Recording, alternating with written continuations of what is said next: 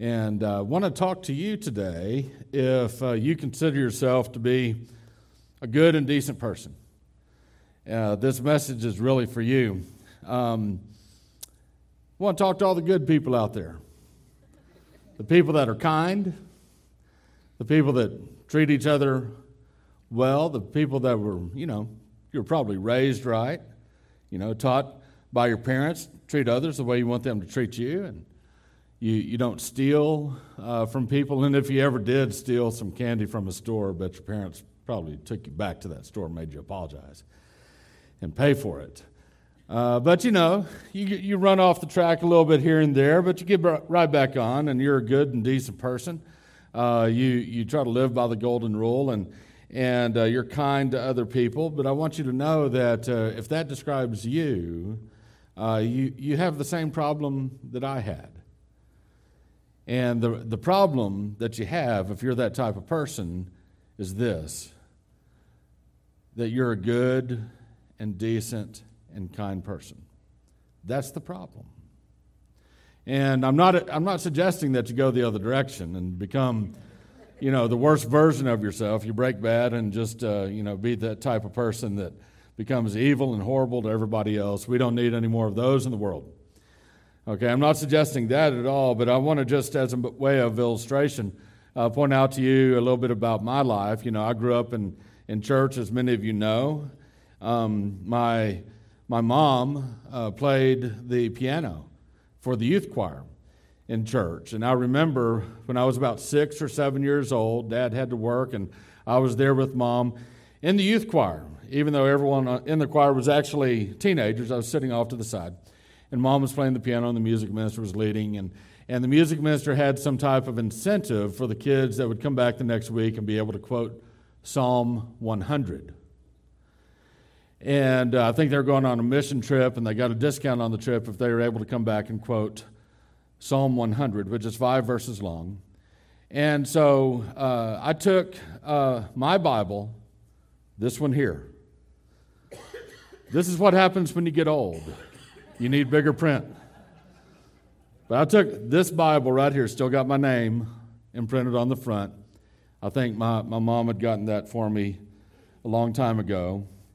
And I turned to Psalm 100, and it's impossible probably for you to see, uh, but I underlined it with my pen, with my uh, government pen that my dad had brought home with him as an air traffic controller. They had extra pens, and so he brought one home. That's probably the closest dad's ever come to stealing. But anyway, took one of these pens, one of my favorite pens, and I underlined Psalm 100 and uh, and I memorized it that week. It's of course is a King James Bible, and I, I memorized it. And I think if I can try to quote it from memory, it says, "Make a joyful noise unto the Lord, all ye lands. Serve the Lord with gladness. Come before His presence with singing." Know ye that the Lord, He is God. It is He that, is, ha, that hath made us, and not we ourselves. We are His people and the sheep of His pasture. Enter into His gates with thanksgiving and into His courts with praise. Be thankful unto Him and bless His name. For the Lord is good, His mercy is everlasting, and His truth endureth to all generations. When you train a child in the way they should go, Scripture says something about them coming back to it, being rooted deeply in it. And so I came back that next Sunday to youth choir, and the music minister, if I recall correctly, asked if any of the youth, any of the teenagers, memorized it, and of course they had not. And I raised my hand and I quoted it. And, uh, and you might be wondering, well, you know, why is Pastor David bragging on himself? Why is he patting himself on the back? I'll tell you why in just a minute.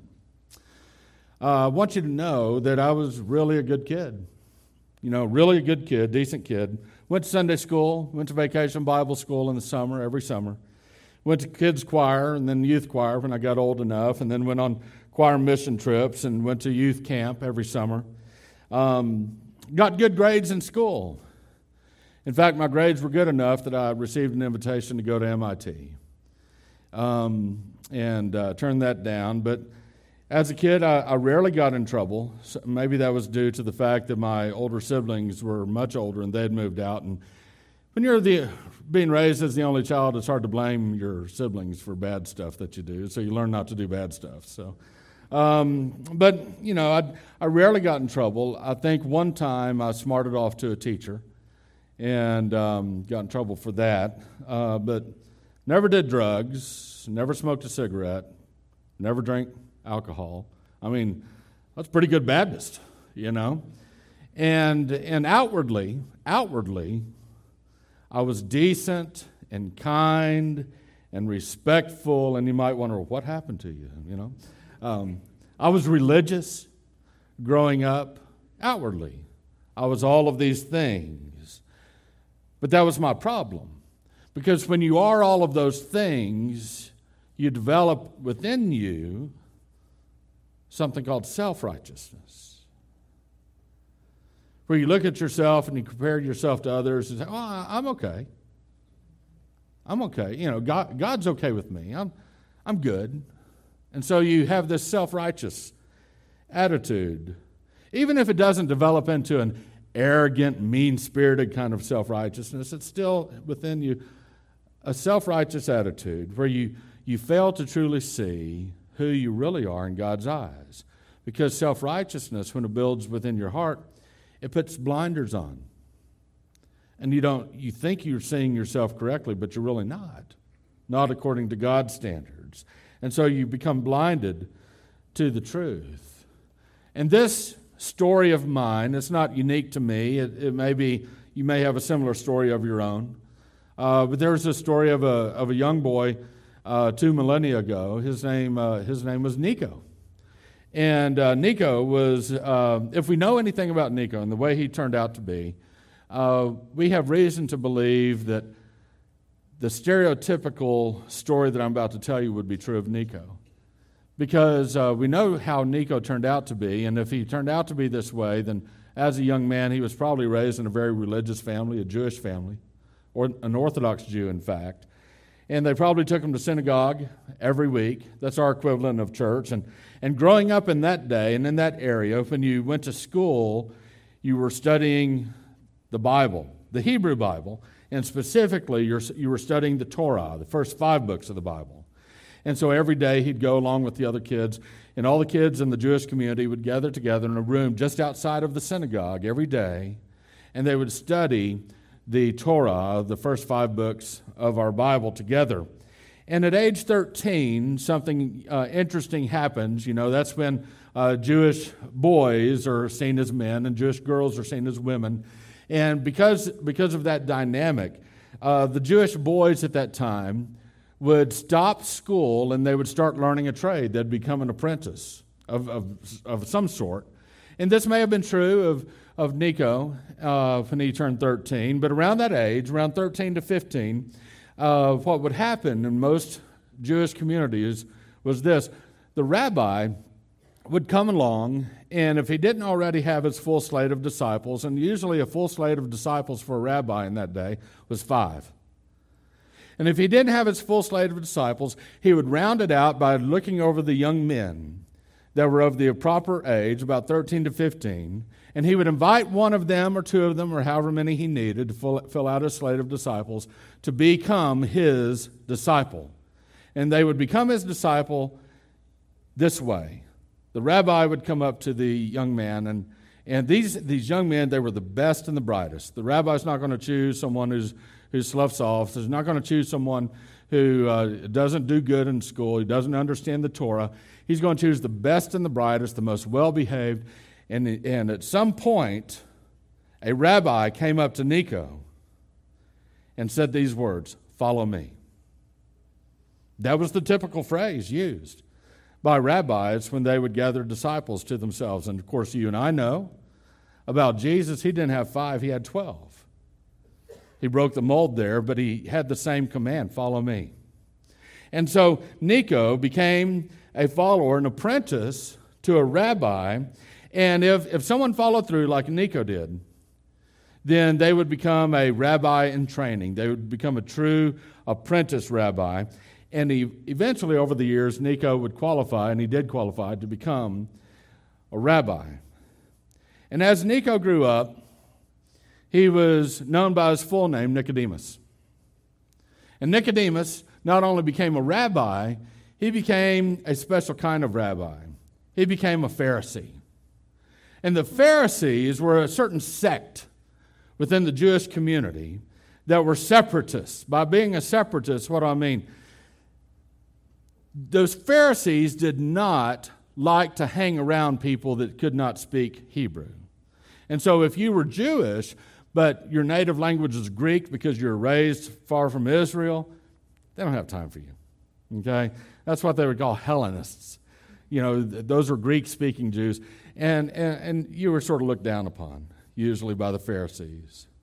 And so the Pharisees would separate themselves from them. In fact, the Pharisees would do their best to separate themselves from all of, all of the commoners. You know, they're just better. They're of, they're of a higher grade than the rest of uh, the folk out there. And so this was the, the group that the, that the Nicodemus joined and he became a part of, and they received him as a Pharisee. And the Pharisees would put on all the beautiful garb. And, and everyone would know because they're dressed very elaborately that this is a Pharisee coming in. This is a very holy man. This is a very important man. And so they were very public with the way they displayed their piety. Well, Nicodemus was not only a Pharisee, but he was also a member of the Sanhedrin. Now, the Sanhedrin is a very elite group. Now, in that day, in different communities around what we would call modern day Israel, there would be different groups of Sanhedrins that would work as a tribunal council, and there would be about 23 of them uh, to decide court cases, to decide religious matters, and that type of thing. But there was one supreme Sanhedrin, located in Jerusalem. And they didn't just have 23, but they had 71 members. And I think it was this group that, that Nicodemus uh, must have been a part of because he was a member of this ruling class of the Sanhedrins, uh, the Sanhedrin, and they would rule all over, over the entire Jewish area in the Roman Empire, and they would make decisions. They'd make decisions about religion, about about society, about political, anything with any of those types of ramifications. He was a member of this elite group. Well, we encounter this man Nicodemus in the Gospel of John, chapter 3. And I want you to take your Bible and turn to John chapter 3. The Gospel of John. It's in the New Testament, the last third of your Bible. You'll come across Matthew, Mark, Luke, and then John.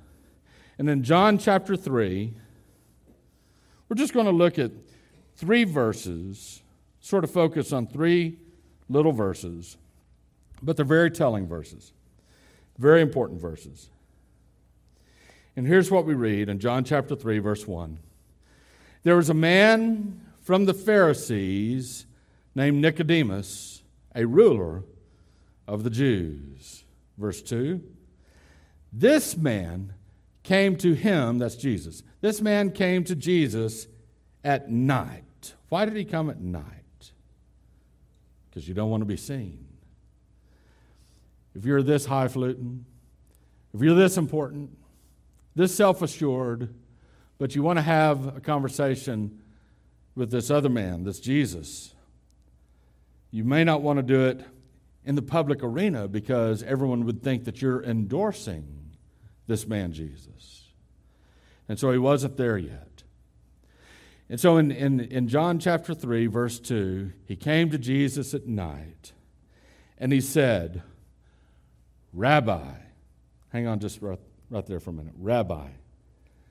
We got two rabbis talking to each other. They're going to talk shop. You know what it means to talk shop.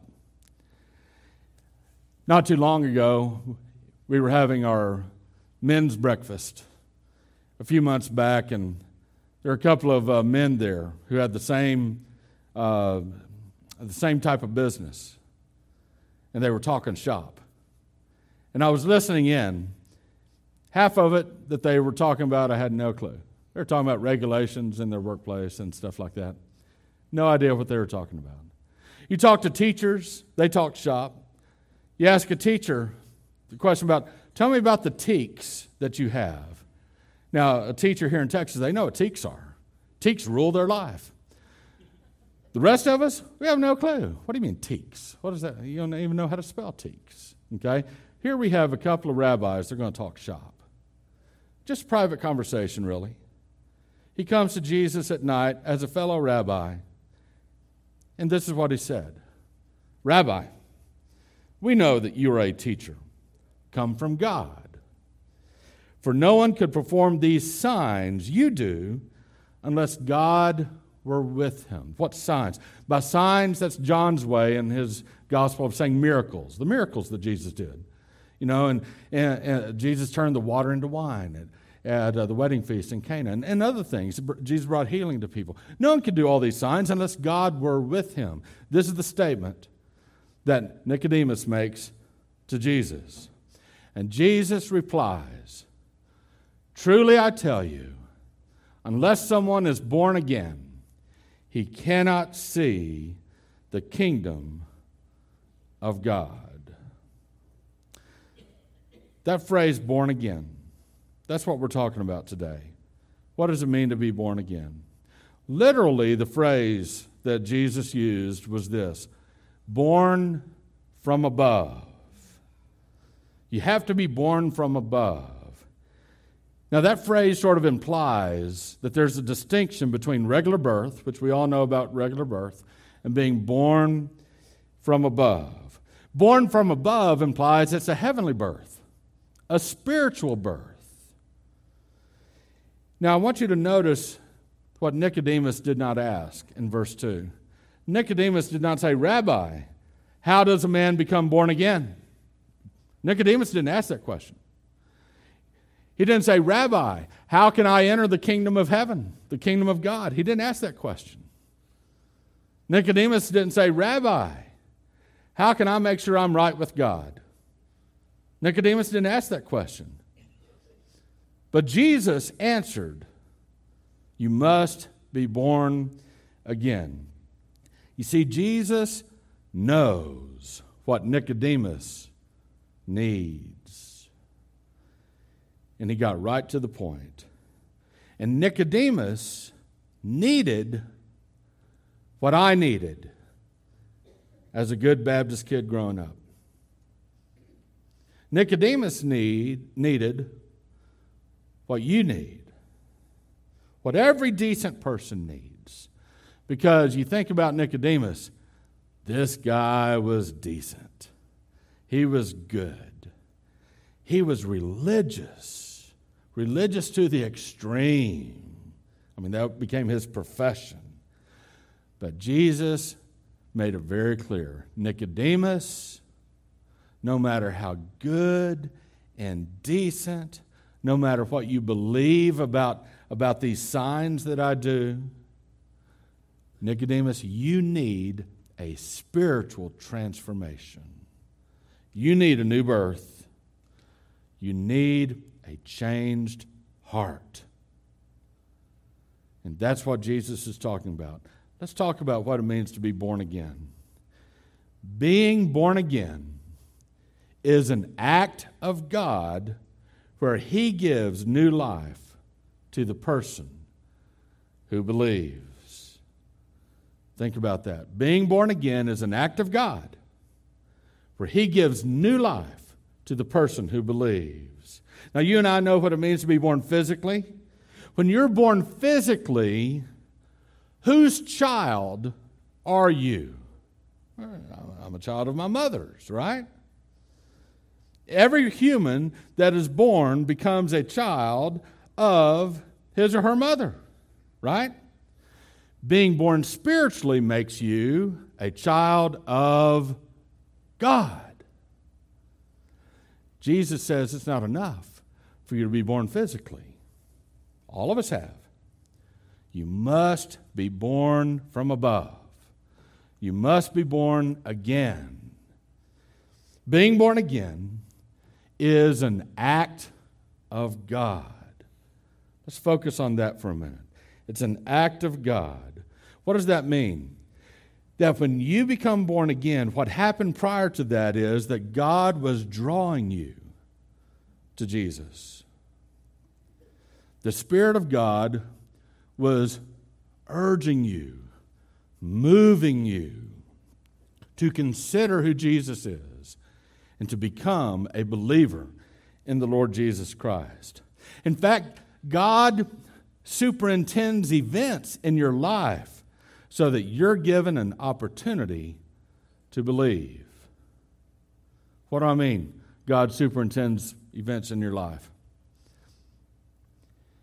Maybe God makes sure that you're here at this very moment to hear this very message so that you would have an opportunity to believe in the Lord Jesus Christ.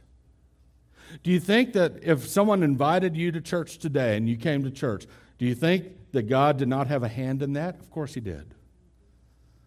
God had a hand in telling your loved one, telling your neighbor, telling your friend to invite you to church today to hear this message. God superintends events. He's drawing you, He's calling you to believe. And so being born again is an act of God whereby He gives new life to the person who believes. Sometimes, when God superintends events, it means that God compels one of His children to talk to you about your faith. God compels one of His children to pray for you, to cry for you, to urge you, to love you, to be kind to you to help you understand what's really going on in your heart and mind. And what's going on in your heart and mind when you're being drawn by God is this that there's a battle inside you that's being waged, a war that's being waged, and it's a war for your very soul. And so part of you is saying, ah, this Jesus stuff, it's not for me. You start thinking, well, what will others say if I become a follower of Jesus? And so there's part of you, and it's the pride within you that pushes you aside and says, No, no, no, you don't need to follow after Jesus. But there's something else within you in this battle that is drawing you to say yes to Jesus, to believe in Jesus. That's the Spirit of God working in you. He's working in you for you to say yes to Jesus. God is calling you. That's what is going on in this very critical moment when God is drawing you. Being born again is an act of God, and it's an act of God where He gives new life. Let's talk about that. What happens when, when God imparts life to someone?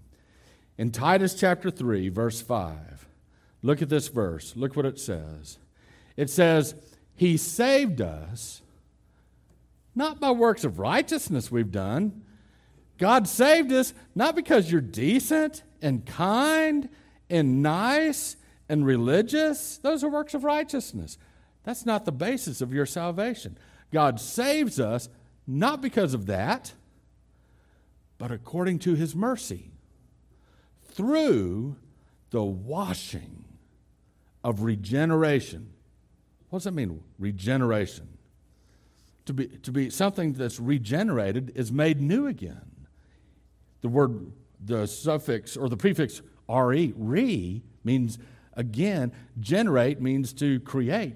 God creates something new in you. How? Through the washing away of your sin. He creates you to be brand new and renewal by the Holy Spirit. That's what happens when you're born again. Also in 2 Corinthians chapter 5 verse 17 the Bible puts it this way Therefore if anyone is in Christ meaning you're a part of the Christian faith you are in Jesus Christ he's a new creature He's a new creation. The old has passed away. See, the new has come. You see, when you're born again and God transforms you and He imparts life to you, He makes everything brand new. Well, does that mean that He's going to make me into somebody I'm not? No, you're still going to be you. God gave you your personality, you're still going to be you.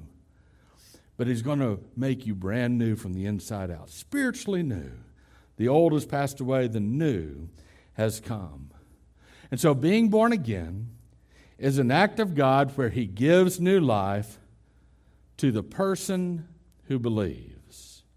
And this is very critical. You must believe in the Lord Jesus Christ. 1 John chapter 5 puts it this way Everyone who believes that Jesus is the Christ has been what? Born of God. Has been born of God. The new birth comes through your belief. And the question for you today is Are you ready today to believe?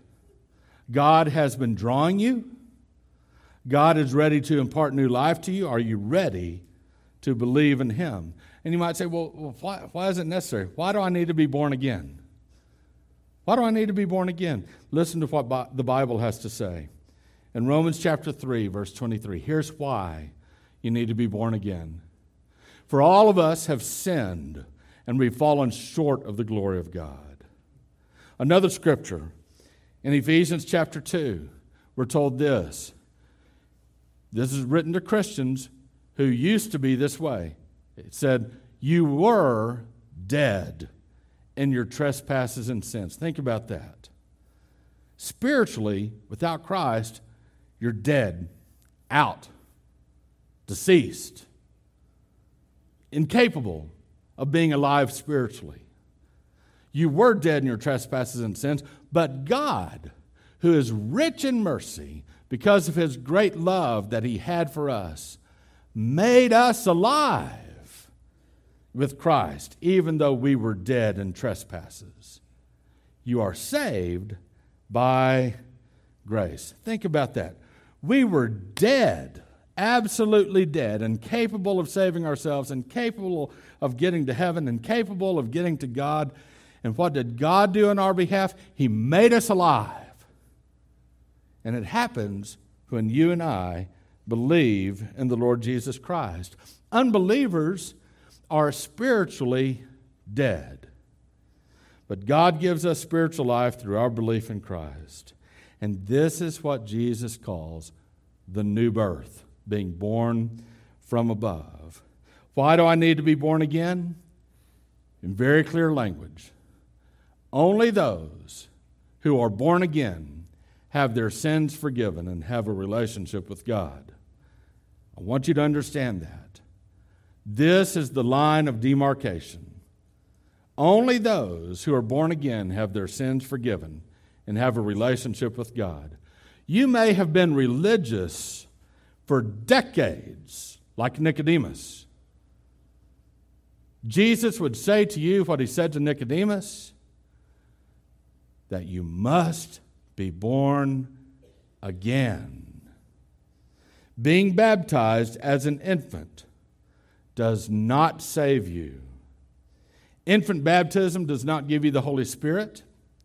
Infant baptism does not make you a believer. Infant baptism makes a baby wet. It does not impart anything to you spiritually. God does a work in you spiritually, and He makes you alive, and you believe in the Lord Jesus Christ. Going to church does not save you.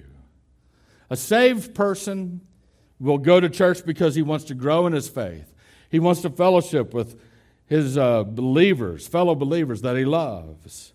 But attending church does not get you to heaven.